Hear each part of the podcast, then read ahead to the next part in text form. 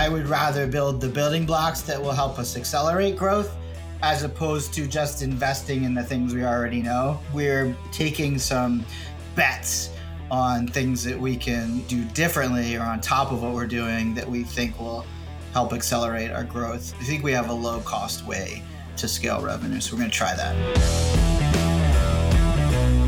I'm Peep Laja. I don't do fluff. I don't do filler. I don't do emojis. What I do is study winners in B2B SaaS because I want to know how much is strategy, how much is luck, how did you win? This week, Peter Caputa, CEO at Databox. Databox is a business analytics and dashboarding tool. Since Peter joined the company in 2017, Peter transformed it, growing it to excess of 5 million in revenue with a team of 99. In this episode, we talk about behaving as if you're bootstrapped, even with VC funding. And we hear about building product and marketing moats. Let's get into it. So you joined Databox when the company was already had already started. You joined in as a CEO, and I read in one place that the first thing you did was you figured out what the right go-to-market model should be because apparently it wasn't the right model. So what was wrong with it, and how did you change it? Yeah, so first of all, I have to give credit to the founders. They're like extremely persistent bunch. They had actually gone to market once and found some success selling the product to very large companies. And largely what those large companies were buying were the ability to track their business metrics on their mobile device. And I don't know if you can remember back to like 2015, everyone thought we were going to stop using computers and just use our mobile device. Um, and so they were they rode that wave. It, unfortunately, it was a very short wave. Uh, and so when they started to bring in a go-to market team the first time, uh, and they raised capital to raise their seed round. It just didn't quite work. And so before I joined, they had already started pivoting to selling the software to smaller businesses, a little bit of a focus, although not 100% focus on marketers. And the mission became really automating reporting through dashboards for small businesses because what small businesses were facing is a gl- just too much data to absorb and that data was often in lots of different tools so using some SEO tools, some social tools, email marketing or marketing automation, your CRM, et cetera. And so by the time you started using all those tools, getting a complete picture of your sales and marketing was really hard. So when I joined, I had that background already. Uh, I spent nine years at HubSpot. And so when I joined, we went full steam into working with marketers and marketing agencies. You have said in a previous interview that you believe in focusing on one market at a time uh, did you follow your own advice there? sort of. We focused in on marketers and marketing agencies, and the, initially we actually focused in on HubSpot partners. At, at, HubSpot, I built and started and built the HubSpot Partner Program, which at this point has thousands of marketing agencies that are members. And so we've since expanded to more ecosystems. But we kind of do one at a time. We build a tight integration with one of those ecosystems and then go to market with that. Uh, so at this point, our user, our customer base, especially our partners, use and recommend all different types of marketing software. But yeah, we've done it one at a time. We kind of had to with this business in that our product is useless without an integration and it's actually not that valuable for a company unless they use multiple integrations because you're pulling in performance data from these other tools uh, and so if you're not using these other tools, there's really nothing to look at inside Databox. Um, but I'd say we haven't been 100% focused. Like if you go to our homepage, um, it doesn't speak directly to marketing agencies or even marketers. It really talks about, I'd say, the product at this point, which has a very horizontal use case. So we have developers using the product to monitor the product stats or engineering stats. We have accountants and financial people using us to track their, their financial performance. We're a little all over the map in that the product is fairly horizontal. Is that a strategic decision on your part then to target horizontally that anybody who use you know needs to pull their data and build dashboards is a customer rather than we do agencies or SaaS or whatever? Yeah, so a, a, big portion of our customer acquisition comes in through SEO, our content strategy, uh, and specifically people looking for dashboard software or reporting software. We've optimized for those terms and ranked for a lot of related terms to that. So, yes, that was a very specific strategy to be more horizontal and appeal to the people looking for that product. Generally, this is a risky strategy, although it seems to be working for Databox for the reasons Peter explained. But all too many companies have unclear and unproductive positioning because they lack the discipline to say no to attractive looking revenues that don't fit. If you go after the dollars in a market that's not your core focus, in the end you lose to highly focused competitors. By targeting broadly, you run the risk of getting flooded with numerous low potential, high maintenance customers that are taking increasing amounts of mindshare, time, and resources. To drive maximum growth and profit, you need to focus on deepening the market penetration in the best customer segment. The winning strategy is choosing your customers. Many SaaS companies are so focused on growth at all costs that they neglect to build a sound account selection and management process. That said, Databox are targeting marketing agencies behind the scenes. They just aren't turning business down on the homepage. It's shades of gray. So, did it stem from the fact that you guys get a lot of SEO traffic, and since that traffic is pretty broad, might as well cater to that SEO traffic? Yeah, I wouldn't say like it was like one before the other. There was no domain authority when I had joined. There really hadn't been any effective search marketing, at least. Uh, and so we fully committed to content marketing strategy from the beginning. And so I knew that you know if we're going to do that, we might as well shoot for the relevant keyword terms. And we there's times where we've drifted away from some of those and experimented with different stuff. But more recently, we actually just uh, updated our homepage, which is our largest traffic and sign up producer, to be much more specific to the horizontal play, to the dashboards and reporting value prop. Mm-hmm. So SEO as your key acquisition channel.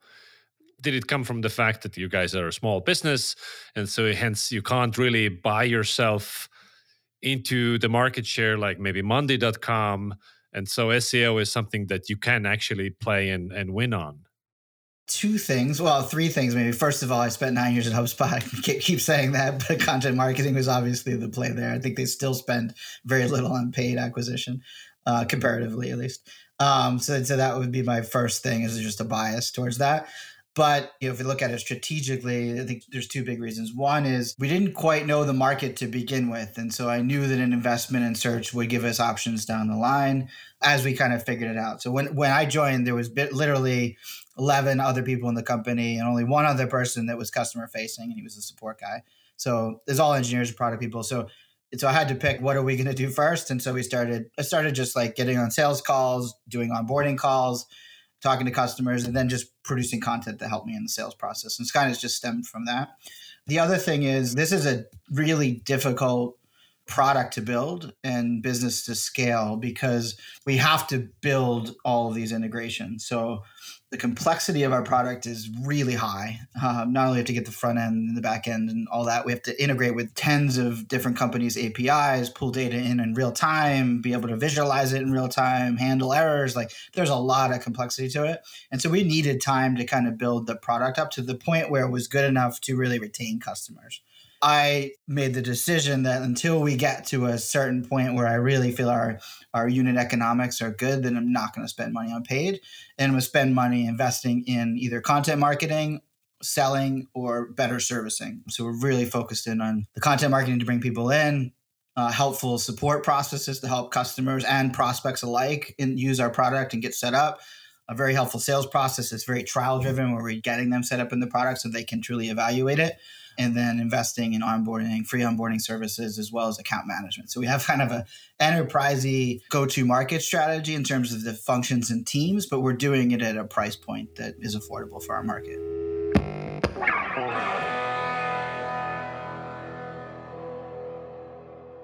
Everyone wants to know what the key causal factor is in success. What's behind the growth? What can we attribute it to? Companies act in complex adaptive systems that inherently lack linear causality. In other words, it's inherently impossible to know what the one thing to focus on is. We cannot know everything, we cannot attribute everything. Traditional strategic planning does not work to the extent most seem to believe.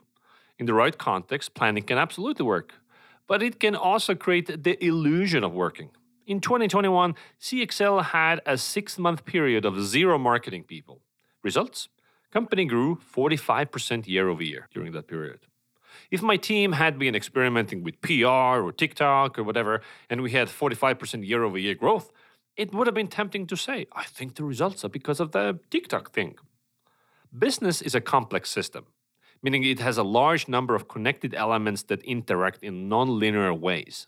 And it's not an orderly system which would bring linear causality. Hence, we should look to complexity science and enhance the depth of our thinking in these matters. Steven Levitt told the story of a big box retailer who hired him to work out if advertising was offering a return on their 200 million annual investment. He suggested they simply stop advertising in certain markets to see what happens. Steven carries on the story in this clip from the Freakonomics podcast. And they said to me, Are you crazy? We can't turn off the newspaper ads. One time we hired this summer intern, and his job was to do the newspaper inserts for Pittsburgh.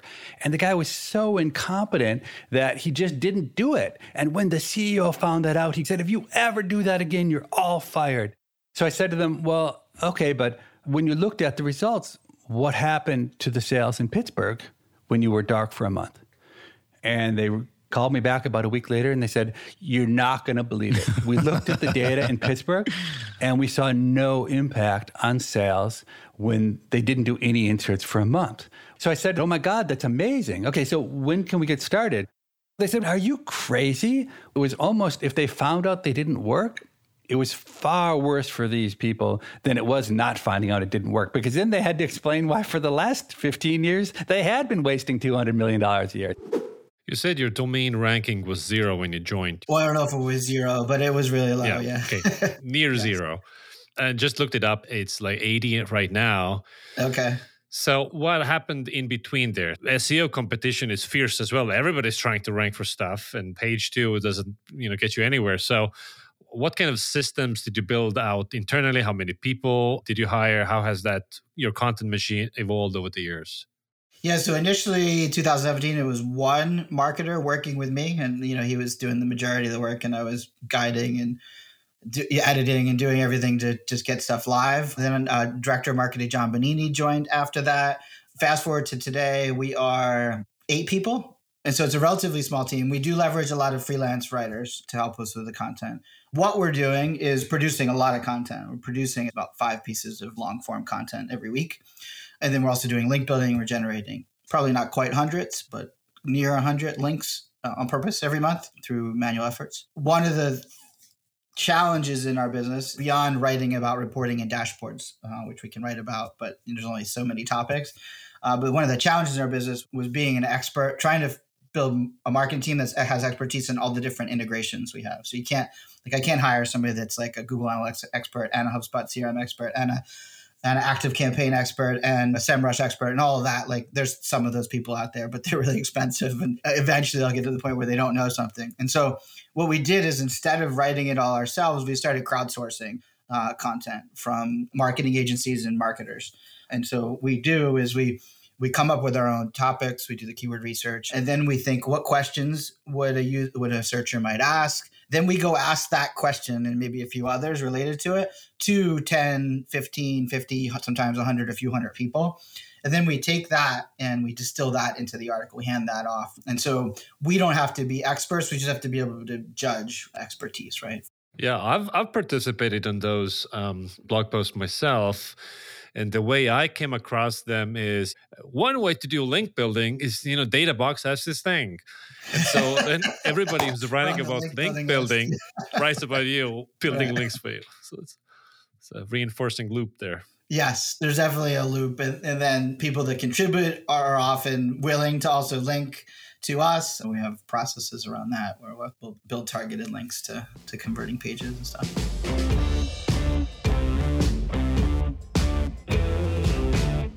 What is the goal of marketing? That's a pretty broad question, I know.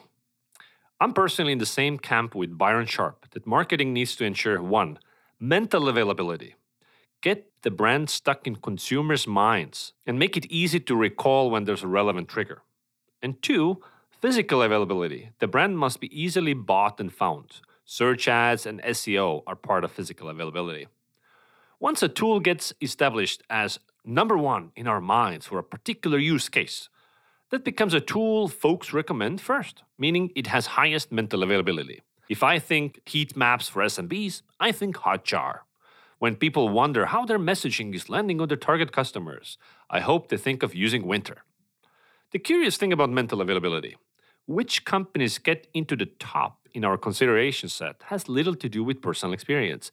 It can be, but it's mostly reputation based. Here's what Byron Sharp says about this. If you want to grow your brand, then you have to enhance mental and physical availability. And in doing so, you will, of course, get more customers if you're more available to the wider market.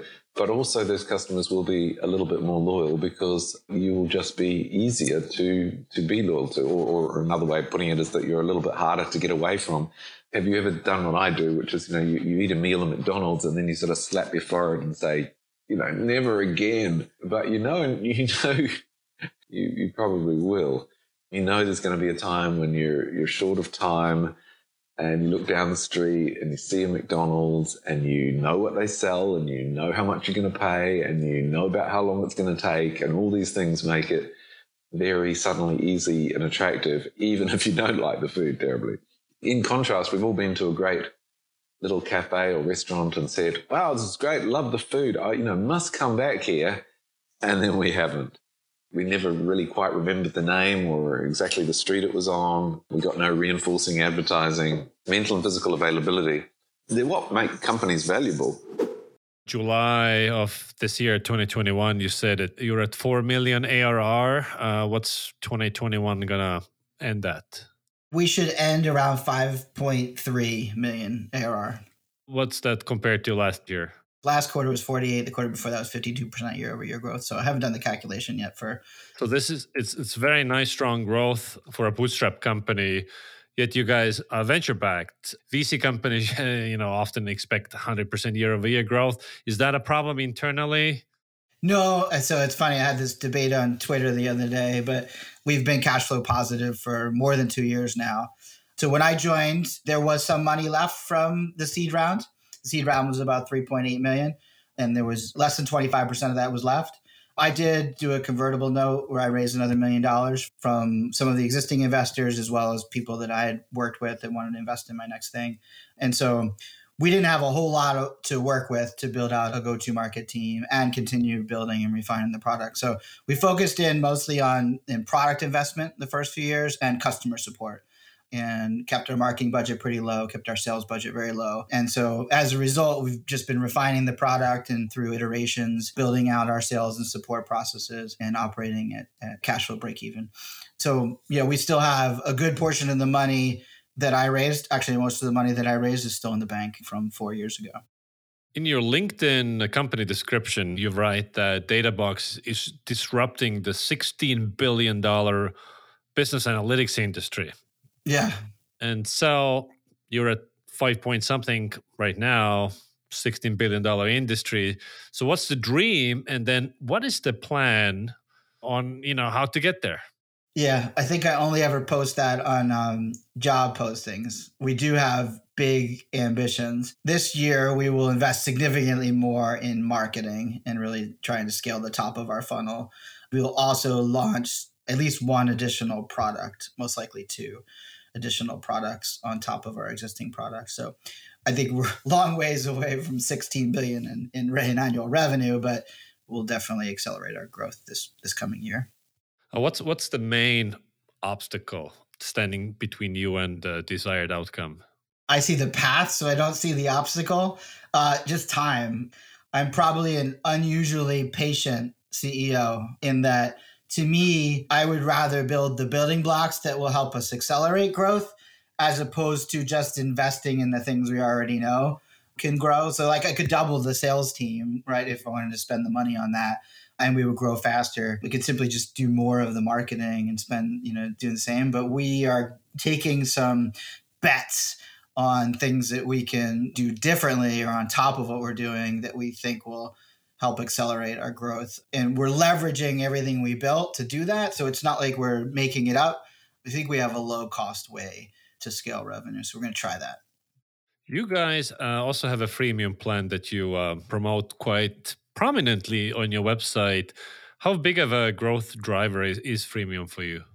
It's humongous. It, we wouldn't have we wouldn't have this business without it. Nearly two thirds of our customers purchase without jumping on a Zoom with us. Uh, we may help them in chat or something like that, but they're finding the product, signing up for it, connecting their data, building their dashboard, setting up their goals, and ultimately going into our product and just choosing the plan and buying. So a good portion of our customers we don't have to talk to, so very low customer acquisition costs on the sales side at least. And so the with the freemium product enables that. I think freemium really helps us get people to sign up. And then I think the ease of use and the ease of setup of our product compared to our competitors gets people to buy. And so I think that offering that free, no risk, no expiration date version of the product gets people get, gets people to take action and check out the product. And then once they're in the product, uh, it's pretty easy to use and they find what they're looking for at a high, pretty high rate. Is your main marketing funnel on your website drive everybody into freemium and then some people upgrade, or are you trying to drive more people into paid directly? So nobody goes from sign up to purchase if we can help it because we want them to get set up and test the product. It's a unique software product in that you can't really evaluate it without setting it up. All the other products kind of work the same for every customer by email marketing or even SEO tools, right? You're going to get in there, you're going to plug your stuff in, and you're going to know very quickly does it do what I want it to do or not. Whereas with DataBox, you probably have a report you're already producing or dashboards or metrics that you know you want to track you have to get into DataBox to figure out can it pull the data I want? Can I visualize it the way I want? So we want them to get set up. And so we used to have a scenario where they would try the free product and if they hit, they hit a limit or wanted a feature that wasn't in that free product, they would have to buy. And then we implemented a trial there. So instead, if they hit a limit or they, they um, want a feature that's not in the free product, they trial the paid version. Uh, and so at that point, we're you know offering help as much as they want it to help them evaluate, get fully set up and evaluated. The right offer makes a big difference. This has been true forever and still is. I know organizations with relatively low traffic volume but generate a ton of sales ready leads because the offer is attractive. And free makes an offer more attractive. And hence, offering a self serve freemium plan is a popular choice for SaaS companies.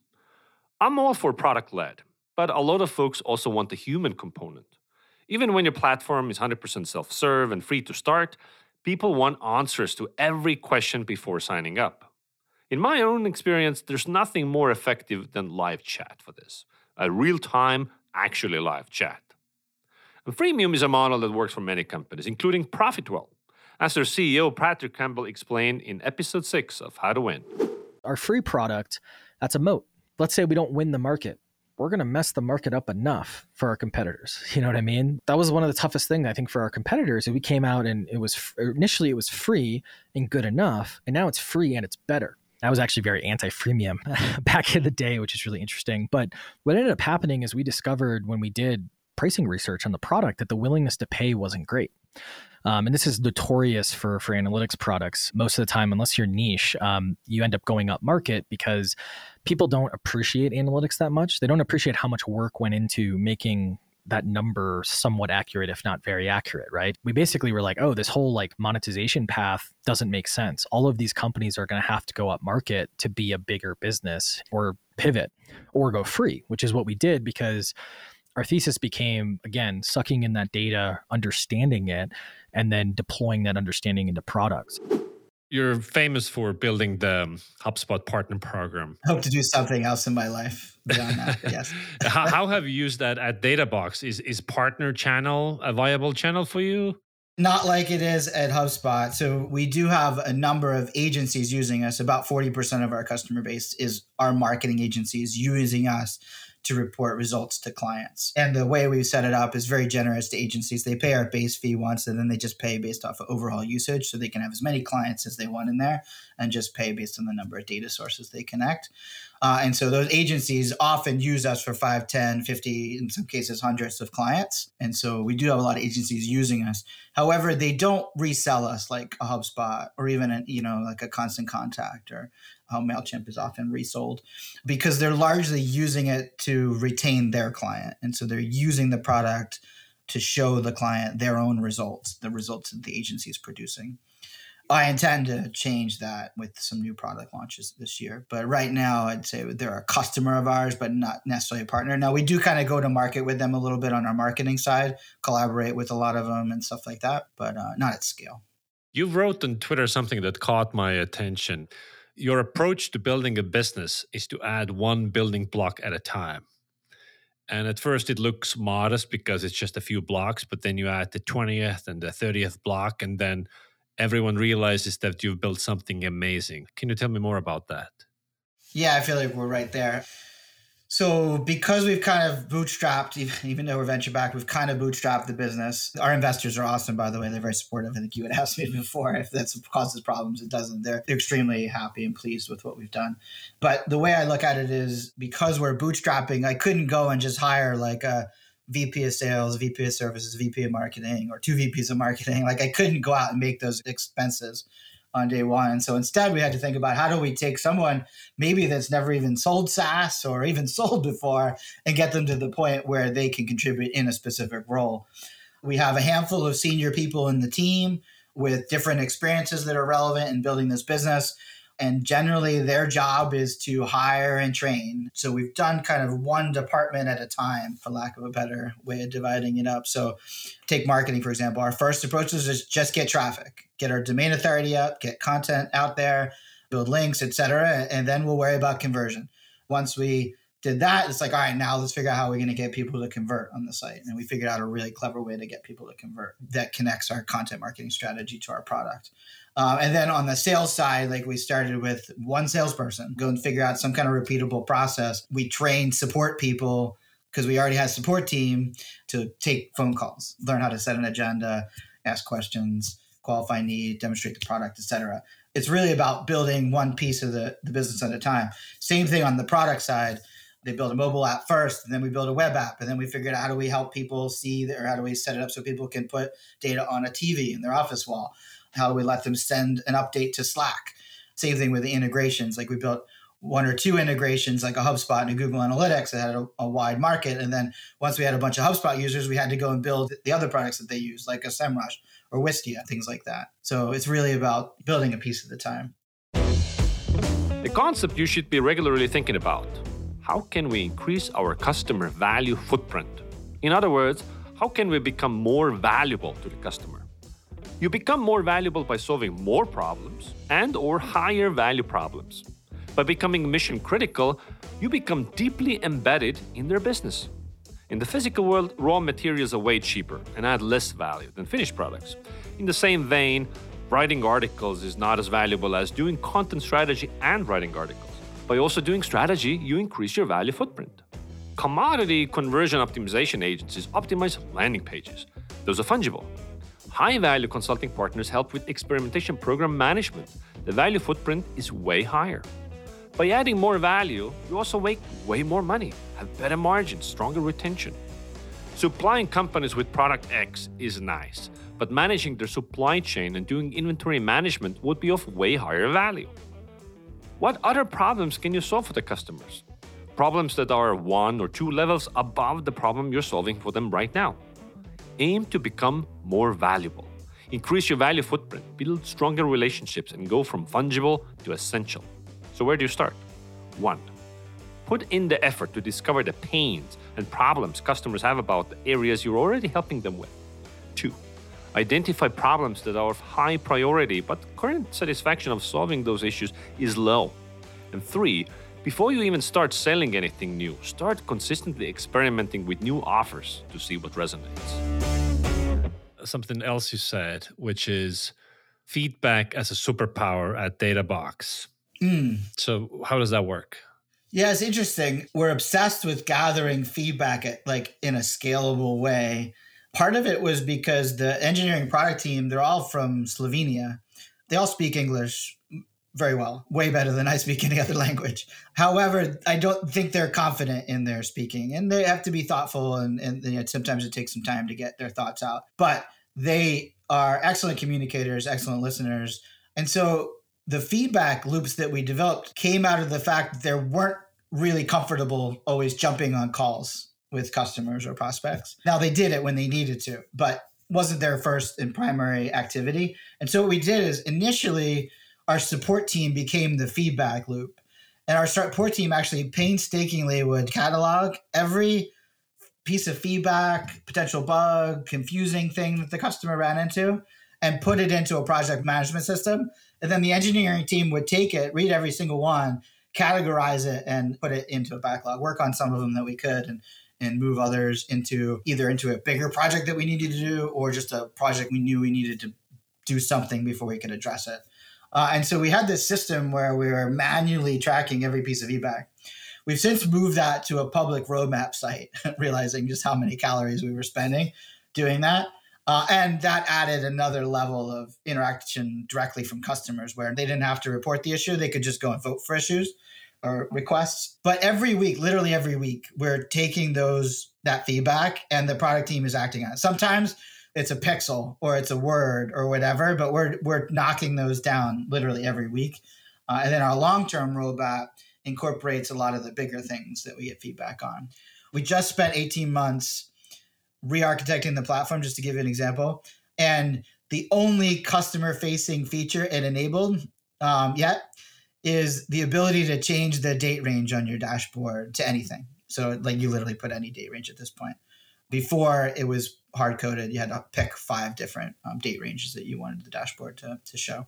Um, but we had to build redo our whole platform, and that was the number one request was to be able to manipulate and, and the date ranges more in a more sophisticated way. Uh, and so that became something that we, you know, we built, even though it was an 18 month commitment. We didn't think it would be in the beginning. Everything take uh, always longer than you think. yeah. How has the strategy of DataBox evolved between when you joined and and what it is now? So we're in the middle of a strategy shift, which I can share a little bit about. So we, I'd say we spent the first three and a half years building a tool that quickly allowed people to consolidate data into a dashboard. The last year, um, we did a major rearchitecture of the platform, which took us a little longer than we had hoped, but allow will allow us to move up into that BI space where we're enabling our customers to do much more in-depth analysis of their data. We're enabling them to see how they should be performing, maybe by benchmarking against uh, similar companies, enabling them to start setting goals and OKRs around company performance so that they're holding people accountable to it. Uh, and so we'll be positioning ourselves much more around helping companies improve their performance, not just track it. And so that's the shift that we're moving towards or moving into. We're kind of, we've done the hard work behind the scenes, and now it's a matter of the, the customer facing stuff. Uh, my last question would be about your theory of advantage, meaning how do you win against other smart people out there also trying to win over the same customers? So there's some competitive differentiation. Like if somebody wanted to go rebuild our product, it's extremely complicated and you need to raise a lot more than we did if you wanted to build it from scratch. There's a lot of very small competitors out there that build a handful of integrations and then realize how hard the business is. A lot of our competitors, even the, especially the big BI tools that you pay a lot more for, they're blank shells. Like they have all the abilities to manipulate, visualize, analyze data, but you have to get your own data into that system. And with the rise of SaaS companies, right, other companies using so many SaaS products, what we've done is said, hey, these SaaS companies are defining the metrics you should be measuring and tracking. And so what we do is we duplicate that, make it just click to duplicate the same metrics inside our product. I think that's a big competitive advantage. We've had one of our competitors try to copy that with moderate success. Another one is, and this isn't alive or, or active in our business yet, but is the partner ecosystem. Um, and so we'll activate that next year. And I believe that'll give us both some virality in the product and some network effects around the data that we're, we're gathering that will be difficult for other companies to duplicate.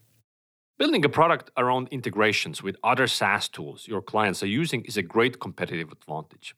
It's something Neha Sampat, CEO of multi-channel CMS tool Contentstack, has put at the core of their business strategy, as she explains in a previous episode of How to Win. I think that's probably the most important part of our strategy so far. We've had to think about incorporating a lot of integrations because in order to be really successful in a microservices approach, you need to be able to integrate with the best of breed of all the services that surround your ecosystem. So, Contentstack being sort of the core hub of content infrastructure inside an organization, you want it to be able to attach to the best personalization engine and the best translation engine. And so, we've put a lot of effort and investment into what we call a catalyst ecosystem, which is our partner network of technologies and SIs that help bring a solution together for a company. So you have some um, technical moats, which is like building those integrations is, is hard work.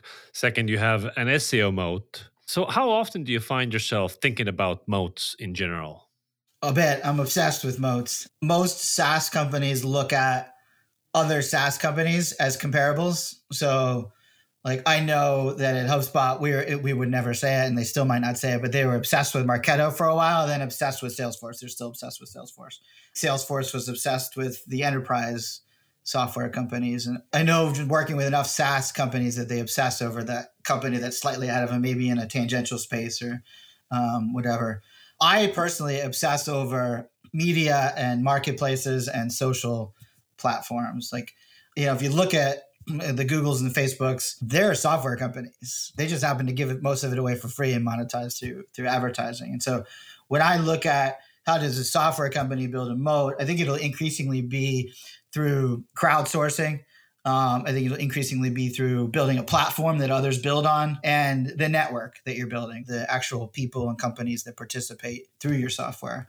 Uh, and so for me, it's much more about how do we build that that into the product uh, experience. So yeah, think about it all the time. Awesome. Thank you, Peter. So, how is Databox winning? One, they saw that their original market was a dead end and pivoted slowly and deliberately to a more sustainable long term business model.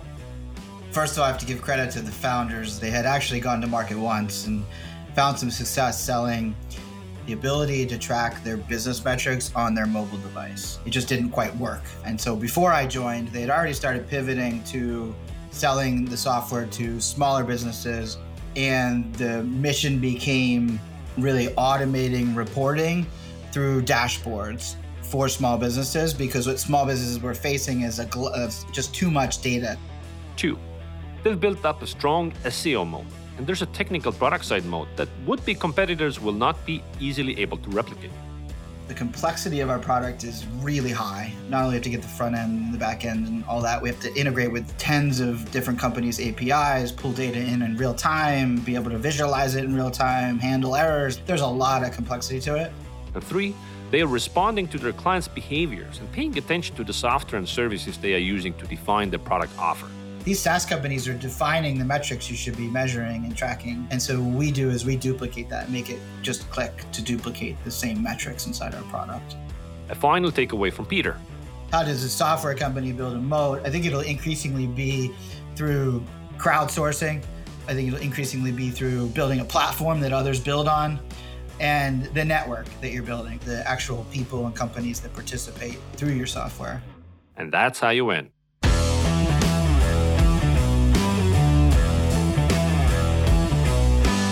I'm Peep Laja. For more tips, follow me on LinkedIn or Twitter. Thanks for listening.